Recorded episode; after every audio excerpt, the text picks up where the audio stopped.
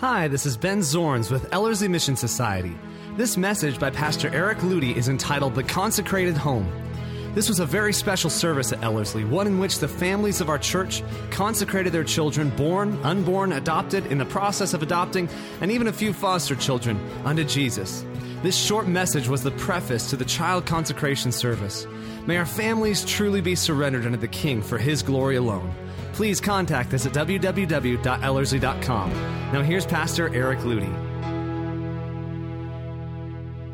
Basically, I'm calling this the consecrated home. Most of us would understand either the consecrated life. In other words, that means a life wholly given to Jesus Christ to say, God, whatever you want to do with this life, you can do it. We could say the consecrated soul, the consecrated mind, the one that is only going to think God thoughts. When Paul says, think on these things, then he gives a list of things that are pure, things that are upright, things that are noble. That's a consecrated mind. It's a mind that does not wander anywhere that the flesh may lead it, anywhere the devil may want it to think. It is stayed, it is consecrated, it is wholly given to the one who rightfully possesses it and owns it. Well, this is a little twist on that. And it is a logical twist, and that is the consecrated home.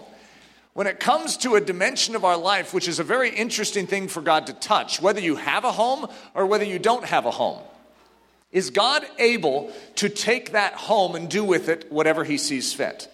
Now, one of the things that God has pressed in our hearts, many of us in this room, is the concept of opening up our home to allow our home to be utilized for His purposes. And I don't just mean biological conception and having babies. I mean, there's an orphan who doesn't have a home. I remember Hudson's great quote in our family history is uh, Daddy, did you know that if we adopted that orphan, he wouldn't be an orphan anymore? In other words, when an orphan finds a home, a forever family, it's no longer an orphan. It's an incredible way to dispel uh, orphanness. And so, as a result, we've seen an awakening in our body to that, and it's a beautiful, beautiful thing. So, the consecrated home, the home that is made wholly available unto God. Back in the Old Covenant, there was a requirement, and that is anything that opened the womb, whether it was the firstborn child or the firstborn beast of any animal that you possess, it is sanctified unto God. The words sanctify and consecrate are actually the same concept, same word even. They just get translated different. It means to set apart, to make gods. And the Lord spoke unto Moses, saying, Sanctify unto me all the firstborn, whatsoever opens the womb among the children of Israel, both of man and of beast. It is mine. Isn't that strange to think that it belonged to God? Legally, in that covenant, the firstborn belonged to God. Well, this is a foreshadow of the for- firstborn who will come, the first fruits among many brethren. It's Jesus. The firstborn is God's. And who are you in? What is your position as a Christian? You're in Christ. You're in the one that is fully given and consecrated unto God. So it's no longer just the firstborn of man and beast, it's everyone who's in the firstborn who is Jesus Christ. We are all wholly given unto Jesus Christ, which is why the concept of a tithe switches in the New Testament. No longer is it a tenth, it is 100% given. You may have 10 kids, and the firstborn is the one that is consecrated, sanctified. But in the kingdom of heaven, Jesus is consecrated, and all of us are in him. Therefore, all of us are 100% wholly and completely given unto the living God.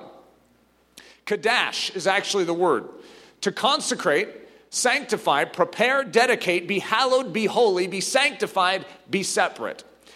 Basically, if I'm going to give you a statement to go along with this, it's this belongs to God. So you have a firstborn child and you say, This belongs to God. And that's what it means to sanctify it. And whatever that means, and you have m- multiple stories in the Bible that testify of this Abraham and Isaac, that which opened the womb, Isaac. And then you have God basically saying, Will you Kadash that? Will you set that before me? And Abraham declared, with knife raised, This belongs to God. You have Hannah, who in tumult of soul prays unto God and says, God, if you give me a child, I will Kadash him.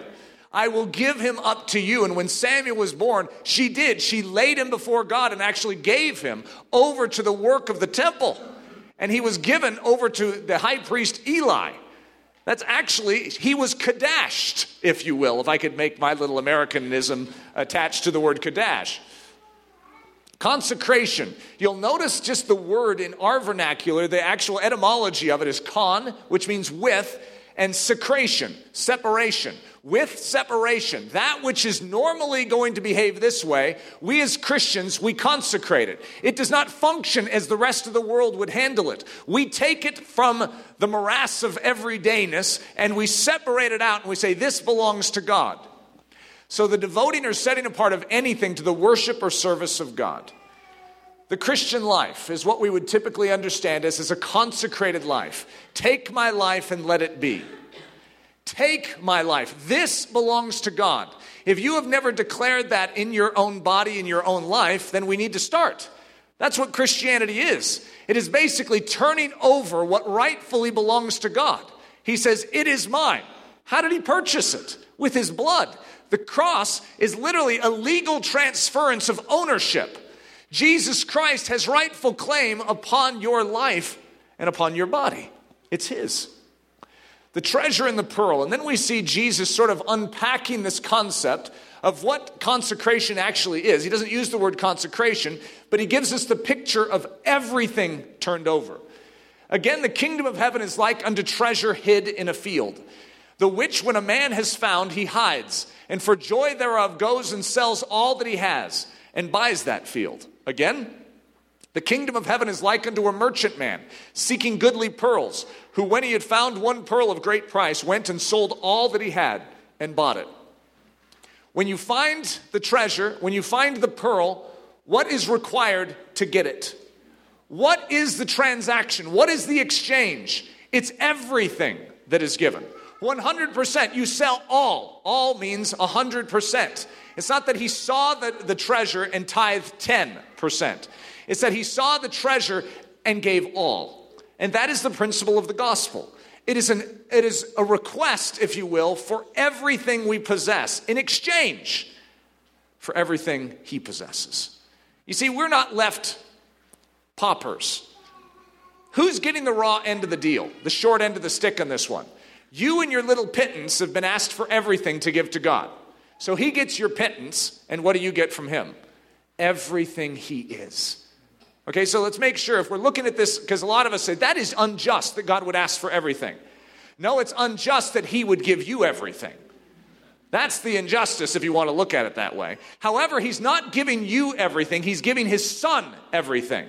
Legally, the transaction is he is worthy to receive all glory, honor, and praise. Jesus is, but you are in him. And as a result, you participate in the inheritance. The grand bounty of heaven is poured out on you. And it's only reasonable. Your reasonable act of worship, of service, is to make your life a living sacrifice unto your God. Poured out like ointment when the gospel is preached, technically there is a story that is supposed to be attached to it. And It is a story of what one woman did in the New Testament in breaking open her alabaster box of perfume upon the head and the feet of Jesus. And so there's a story. Now, if you were to ask me, Eric, do you share that story every time you share the gospel? Well, I don't actually share the exact story, but I share the content of the story because the content of the story is our response unto Jesus. And that's what needs to be shared. Mark 14, and being in Bethany in the house of Simon the leper, as he sat at meat, which means to eat, there came a woman having an alabaster box of ointment of spikenard, very precious. Another uh, part, uh, another sharing of this story says that it was worth a year's wages. And she broke the box and poured it on his head. And there were some that had indignation within themselves. By the way, there will be some that will have indignation within themselves when they see you supposedly wasting your life upon Jesus Christ as well. And said, This is what those that had indignation within themselves said, Why was this waste of the ointment made? For it might have been sold for more than 300 pence and have been given to the poor. And they murmured against her. And Jesus said, Let her alone. Why trouble you her? She has wrought a good work on me. For you have the poor with you always, and whensoever you will, you may do them good. But you have not You have me not always. She hath done what she could. She has come aforehand to anoint my body to the burying. Listen to this. Verily I say unto you, wheresoever this gospel shall be preached throughout the whole world, this also which she has done shall be spoken of for a memorial of her. It's because it is the gospel, it's the gospel response. You see the worthiness of Jesus Christ, his perfection, his beauty, his majesty. And you go into your pantry and you find your alabaster box. And you take it out and you break it. Today is a celebration of parents taking out their alabaster boxes and breaking them open on Jesus. Can you think of a more accurate portrayal of an alabaster box for any of us that have kids than our very children? To give our children to Jesus and mean it, not just in a symbolic sense where it's just the right thing to do and then we keep our children for ourselves and we worry and we fret about them. They belong to Jesus. He is responsible for them. We do our job as his emissary. But what if they call what if God calls them to China? It's dangerous in China when you're a Christian. That's God's business. We have kadeshed. We have given them over to the living God for him to do with as he sees fit. So the Christian body so, not just the Christian life, but the Christian body needs to be set apart. What? Know you not that your body is the temple of the Holy Ghost, which is in you, which you have of God, and you are not your own? For you are bought with a price. Therefore, glorify God in your body and in your spirit, which are God's. The Christian home follows the exact same principle. If an individual is given over to Jesus and consecrate his life, consecrates his life, then how about his marriage? Well, his marriage needs to be consecrated. For the glory of God, he's married. And then how about his own individual family? It only makes sense that that too would be consecrated and given over to the living God. Whatever God wants to do with this home, whatever God wants to do with my family. And that's, this can be looked at as young kids, and you can say, Am I willing to allow God to have this family? Because a lot of us can be protective when we're young with our parents. We only have limited time with our kids. I'm sorry, with our parents. And so to have more family members come in is dangerous. It could actually distract from my ability to have individual time with my parents. This is a big commitment. And from the parents, it's the same exact reasoning we have. It's hard enough to give my best to each of my kids right now, to open up my home and make it more available. That's dangerous. However, does your home belong to Jesus? That's the question. Training them to go, you belong to God. So when we're dealing with our kids, and I've had to walk through this in my own heart and mind many times over, I have children and I dearly love my children. Am I willing to train my children to go? Am I willing to train my children to leave and to go into all the world and preach the gospel?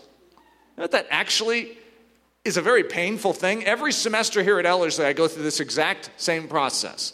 And here we are. We have two weeks left, and guess what? Most of you students are going to be going. And I have to let that happen and not manipulate your future and not try and control it and say, well, you know, why don't you all just sort of build a commune here in Windsor and we can just sort of, uh, you know, keep this forever. Build, build houses on the top of the Mount of Transfiguration. Let's keep it here. Because at the bottom of the hill is the demoniac. I don't want to keep going. Let's just bottle this. Well, when you have children, you understand this feeling. First of all, you want your kids to stay young. You don't, I mean, you want them to grow up, but at the same time, it's hard to see them grow up because you know what comes with that. You know that that means they're going. But you, you love having your kids around. But if I'm going to truly be a godly father, I am training my children to follow Jesus. I release them unto Jesus. He must possess them, He must lead them, not me. I have them for a season. That's to prepare them for Him, to lead them. I am like a, a miniature Holy Spirit in their life, training them, bringing about the conviction, bringing about the discipline and the correction of soul, so that they will recognize it in their Heavenly Father. They go, Oh, that's how my Father was. Oh, and now I understand how the Heavenly Father works. Training them to go, you belong to God. A mother's pain. Just look at these scriptures. And Mary said, Behold the handmaid of the Lord, be it unto me according to thy word. Well, there's hospitality if you've ever seen it. O- o- opening up her womb and saying, God, If you want to bring life to my womb, so be it. Well, that's part of it. The Christian home. That's part of where it starts. God, my womb belongs to you. And Simeon blessed them. So Jesus has now been born in this statement in Luke 2. And said unto Mary his mother, Behold, this child is set for the fall and rising again of many in Israel, and for a sign which shall be spoken against. Yea, a sword shall pierce through thy own soul also, that the thoughts of many hearts may be revealed. Who are you training your children to follow? Jesus. And what was the result of parenting that life? It was a sword even striking through her own soul.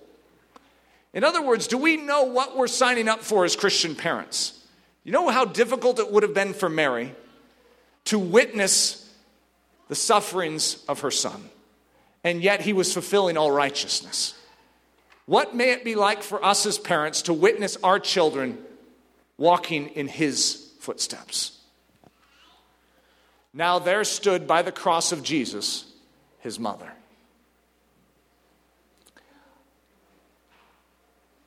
I don't know, if you don't have children, I'm not exactly sure how that strikes you.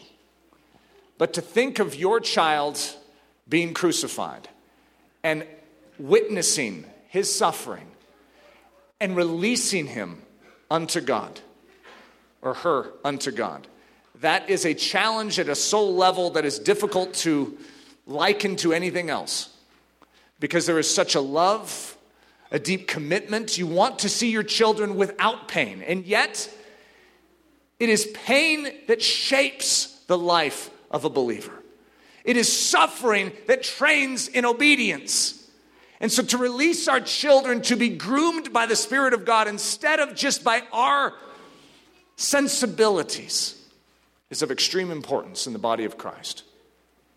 A father's parting I've, any of you that have ever heard me refer to this story, uh, I found it again this week. Before, when I've referred to it, I was guessing as far as what happened, and it still was deeply moving to me because I read it in a book called The Missionary Patriarch years ago. And I was trying to remember it uh, one day in class, and I, I, I said it, and then it got recorded, and then it got turned into a little ditty. I'm going to read you the accurate version of it. It's a story of John G. Paton, an excerpt from John G. Paton, Missionary Patriarch, the true story of John G. Paton. Well, let me, let me put a little background into this. John G. Paton's dad, John G. Paton was a missionary to the Hebrides, and his life was a life of extreme difficulty and suffering. But what a triumphant life it was. His dad, I don't remember his dad's name, they grew up in Scotland. His dad had always felt called to the mission field and always wanted to go, but he sort of recognized at a certain point in his life that he may never be able to go. And so his prayer, day in and day out, was that his children would go. And so he built his children to go into all the world. Now, back in these days, when you said goodbye to your children and sent them off on the mission field, you never saw them again. It was highly likely that they would go and they would die. That was just part and parcel of what took place. And so when John G. Paton was being sent off by his father, what we have is a scene here. My dear father walked with me the first six miles of the way. His counsel and tears and heavenly conversation on that parting journey are fresh in my heart, as if it had been but yesterday, and tears are on my cheeks as freely now as then, whenever my memory steals away to the scene. His tears fell fast when our eyes met each other in looks for which all speech was vain. He grasped my hand firmly for a minute in silence and then solemnly said, God bless you, my son. Your father's God prosper you and keep you from all evil. Unable to say more, his lips kept moving in silent prayer. In tears, we embraced and parted. I ran off as fast as I could, and when about to turn a corner in the road where he would lose sight of me, I looked back and saw him still standing, with head uncovered where I had left him, gazing after me. Waving my hat in adieu, I was round the corner and out of sight in an instant. But my heart was too full and sore to carry me further. So I darted into the side of the road and wept for a time. Rising up cautiously, I climbed the dike to see if he yet stood where I had left him. And just at that moment, I caught a glimpse of him climbing the dike and looking out for me. He did not see me, and after he had gazed eagerly in my direction for a while, he got down, set his face towards home, and began to return, his head still uncovered, and his heart, I'm, i felt sure, still rising in prayers for me. I watched through blinding tears till his form faded from my gaze. And then, hastening on my way, vowed deeply and oft, by the help of God, to live and act so as never to grieve or dishonor such a father and mother as he had given me. The appearance of my father when we parted has often through my life, through life risen vividly before my mind, and does so now as it had been but an hour ago. In my earlier years, particularly when exposed to many temptations, his parting form rose before me as that of a guardian angel. It is no Pharisaism, but deep gratitude which makes me here testify that the memory of that scene not only helped to keep me pure from the prevailing sins, but also stimulated me in all my studies, that I might not fall short of his hopes and in all my Christian duties that I may faithfully follow his shining example. Consecrating our families. I stand before you as a man who understands the difficulty of consecrating a family. I stand before you as a man with the same desires to keep my life simple, to keep my life sane, to keep my life manageable. And my home is available to Jesus Christ. What he wants to do in regards to my home and the development of my home, I publicly, before all of you, state he may do. And I know the consequence of that statement. I know that it could mean great difficulty and great trials that otherwise may not have attended my life. I recognize that bringing in more children may make my life more hazardous, may make more legal battles, may make more expenses and yet I make my life available to the living God to do with my life and my family as He sees fit. And I publicly testify before the body on that matter. God's royalty needs a home.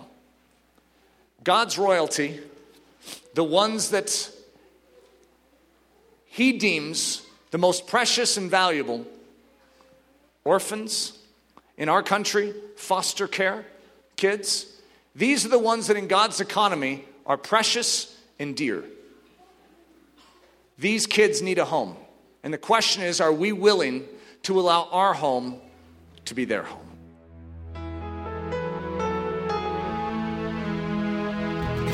Thank you so much for listening to this message by Pastor Eric Ludy, pastor at the Church at Ellerslie in Windsor, Colorado. Please feel free to make copies of this message but do not charge for these copies or alter their content in any way without express written permission. If you have any questions, comments, or just need more information about Ellerslie, please visit our website at www.ellerslie.com. Again, that website is www.ellerslie.com. For Ellerslie Mission Society, this is Ben Zorns, cheering you on as Christ cultivates his set apart life within you.